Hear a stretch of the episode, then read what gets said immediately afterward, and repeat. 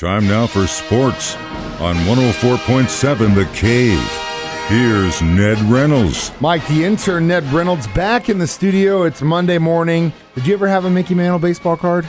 Absolutely have the one that's valuable right now, but it is not in mint condition. You do have one. You do, do. have a copy. I wow! do. Even in what condition? How much do you think it's worth? in It is worth nothing. because it's not in great condition at all. That's what they look for. What's called mint condition, and mine is mine is in asparagus condition at the moment. Did you did you trade someone for it? Did you get it as a kid? Oh no, I got it as a kid. and you held on to it. yeah, we always did.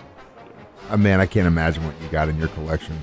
It's it's uh, fairly extensive, and it includes football as well as baseball. yeah, but I'm assuming you keep it because it's you know the their sentimental value as Of opposed to the money, right? Reminds me of when I was a kid. Yeah. 185 years. Well, when they were inventing baseball, but that's awesome. Yeah, 12.5 million dollars for a piece of uh, cardboard blows my mind, but it is what it is, and uh, that's why we call it collecting, I guess. Yes, I'm So- not. I'm not one of them. I just keep them around because they're a, a reminder. I split my.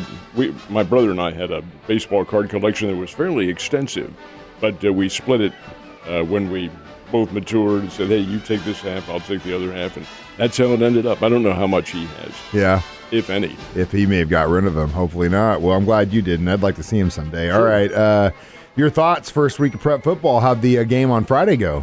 Well, it was pretty one-sided.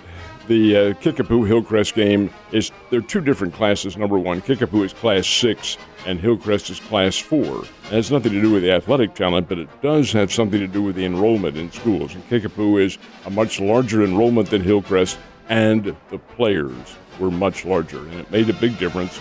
Uh, Hillcrest just simply couldn't match the physical strength of Kickapoo, and Kickapoo won it 49 to nothing. A rather one-sided football game.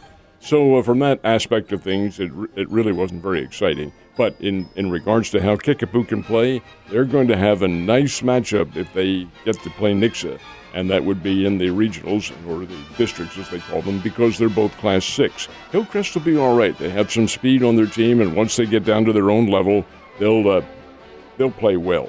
Uh, that was a nice win for Kickapoo. How about Nixa?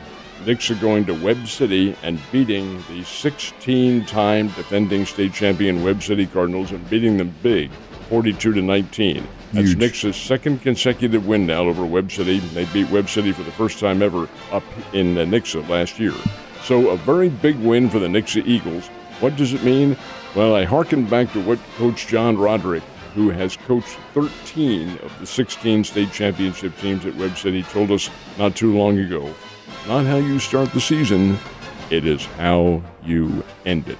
And that was the case with Webb City last year. They lost three of their first four games, including the Nixa one. And the Nixa game was their last loss. They won everything from there on in and won a 16th state championship. I wouldn't sell them short. Glendale, which can score on any team that they play, did outscore Waynesville. And I think that sets the stage for what's probably going to be a pretty good Glendale football team. Their matchup with Kickapoo later on this year will be an absolute dandy, as it always is. Very good team west of here, Nevada. They came down and beat Springfield Catholic 63 to 7. Nevada's very good. Lamar, very good. Lebanon, Mount Vernon had a very nice win after a 1 and 10 year to start out. So, Mike, when you take a look at things, the whole prep scene is going to is going to morph into a very exciting football year. I think we have some state championship or at least contending state championship level teams down here in Southwest Missouri. It'll be a lot of fun. Should be, and uh, sounds like the competition's already pretty crazy. is. Speaking of which, uh, you know they invented the game of golf, so I'm not surprised that uh, an Irish veteran's doing so well in the competition. what do you think? Uh, he came. He started the round yesterday, the fourth round, fourth and final round of the FedEx Championship, the PGA Championship in Atlanta. Started at six shots behind the leader, and he won the thing. He is Rory McIlroy. He is something else, folks. He played steady golf. He took over from Scotty Scheffler, who had the lead. Scheffler had the lead from T. Remember now, he started this thing 10 under par. That's the rule that you have in the championship level. He started 10 under. McIlroy was 4 under. Six, six shots back. And he was six shots back when they started yesterday. Hey, Scheffler, you hear about athletes and the collar getting tight. Collar got tight. Here's a guy who has governed golf all year long. He's been the number one player in the world all year long, number one player in the point standings, had the lead to start out with, held it for three rounds. Fourth round, when it came down to $18 million looking at you in the, uh, in the distance, mm, that collar got tight. He played poorly on the front nine. That's where McIlroy caught him. McIlroy canned a 37 foot putt on the 16th hole. The crowd went absolutely nuts. That's where he took the lead and held it down the stretch, and he beats uh, Scheffler and Sungjae Im, a South Korean golfer who's only 24 years old. Beat him, beat them by one stroke. 18 million dollars for Rory McIlroy, 26 million for the year. I mean, why would anybody go to another tour if they're getting this kind of money and getting it in legitimate competition? And to that end, Rory McIlroy and Tiger Woods are the two big proponents of the PGA Tour in this current fight that's going on. Hmm. Well, great competition, which Oh, the gosh, other uh, tour lacks. All right, last but not least, speaking of which, competition gets underway in NYC, the U.S. Open. I know you're going to be watching a lot of tennis, aren't you? Yeah, and pretty good tennis. And, and I said that with a hedging atmosphere because the, the big names, the big storylines, Serena Williams, she has announced this is it. Uh, she will not be playing. Once she loses the singles competition, she is gone from uh, the U.S. Open. She will also play doubles with her sister Venus, who is also playing in the singles. She got Venus got a wild card berth. Okay, that's good. That's a storyline for the ladies. Uh, otherwise, uh, you know, it'll be pretty good competition for the men. Novak Djokovic, where are you, buddy? He didn't show. Of course, he wasn't allowed to show. He's not allowed in the country. He's not vaccinated. Can't play. You're out. That really takes away from the headline maker as far as the men are concerned. Uh, Medvedev from Russia will probably be the the top seed in this if he's able to play. So it's it's really kind of a crapshoot. Anybody could win. It's a two week competition. Gets underway today. Uh, you know what Ned's going to be doing for the next two weeks. So the Cardinals taking on the Braves. Pretty good team. good team. Yeah, they are, man. At- Atlanta really roughed up the Cardinals on Friday, beat them 11 to 4. St. Louis comes back and wins in the last of the ninth inning on Saturday night with boy, the meltdown by the Atlanta bullpen. And then last night, Atlanta has a 3 2 lead over the Cardinals. Cardinals score four runs in the eighth inning. Now, get this I, I had to laugh watching this. They get two. The Cardinals get two on with nobody out, and here come the big studs, Goldschmidt and Arenado. The relief pitcher strikes out both of them. He's about to get out of this jam.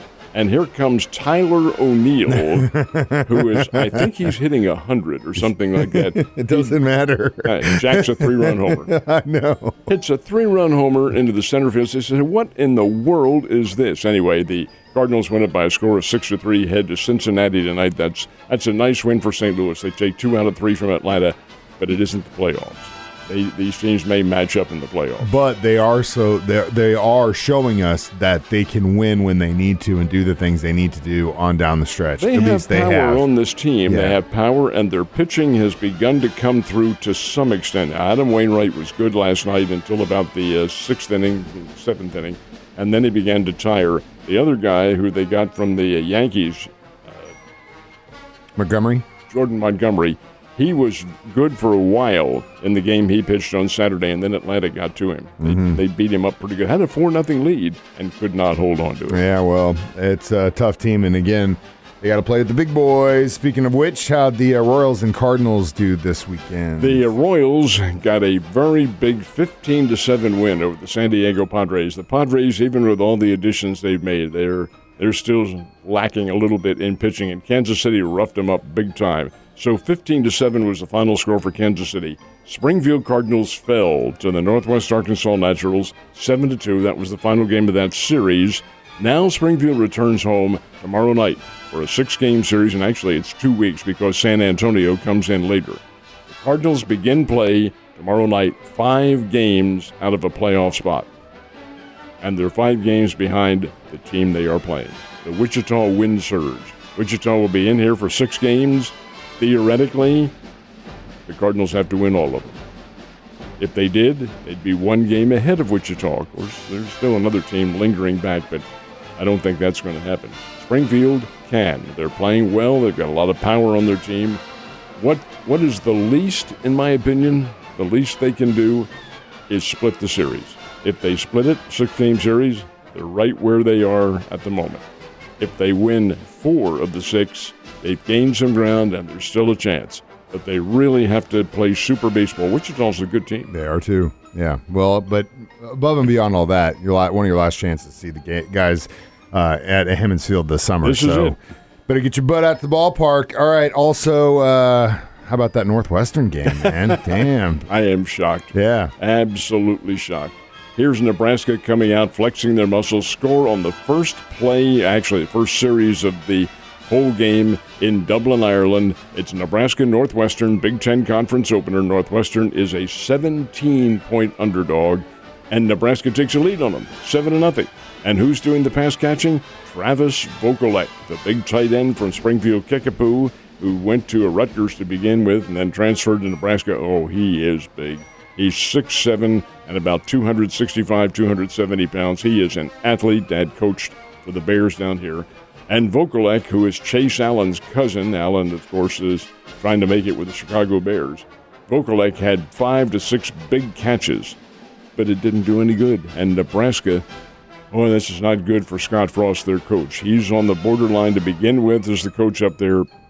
This they gave him an extra year to prove himself, and you lose to Northwestern to start out with. That's that's not good. No, it's not good at all, but it was exciting for us, and that's all that matters, my man. There were other games. Illinois got a very nice win over Wyoming. That's Big Ten Conference against the Mountain West. And the Southeastern Conference against the Mountain West. Who goes to what used to be called Aloha Stadium in Honolulu? The Vanderbilt Commodores. Vanderbilt, folks, is picked for dead last in the SEC. They always are.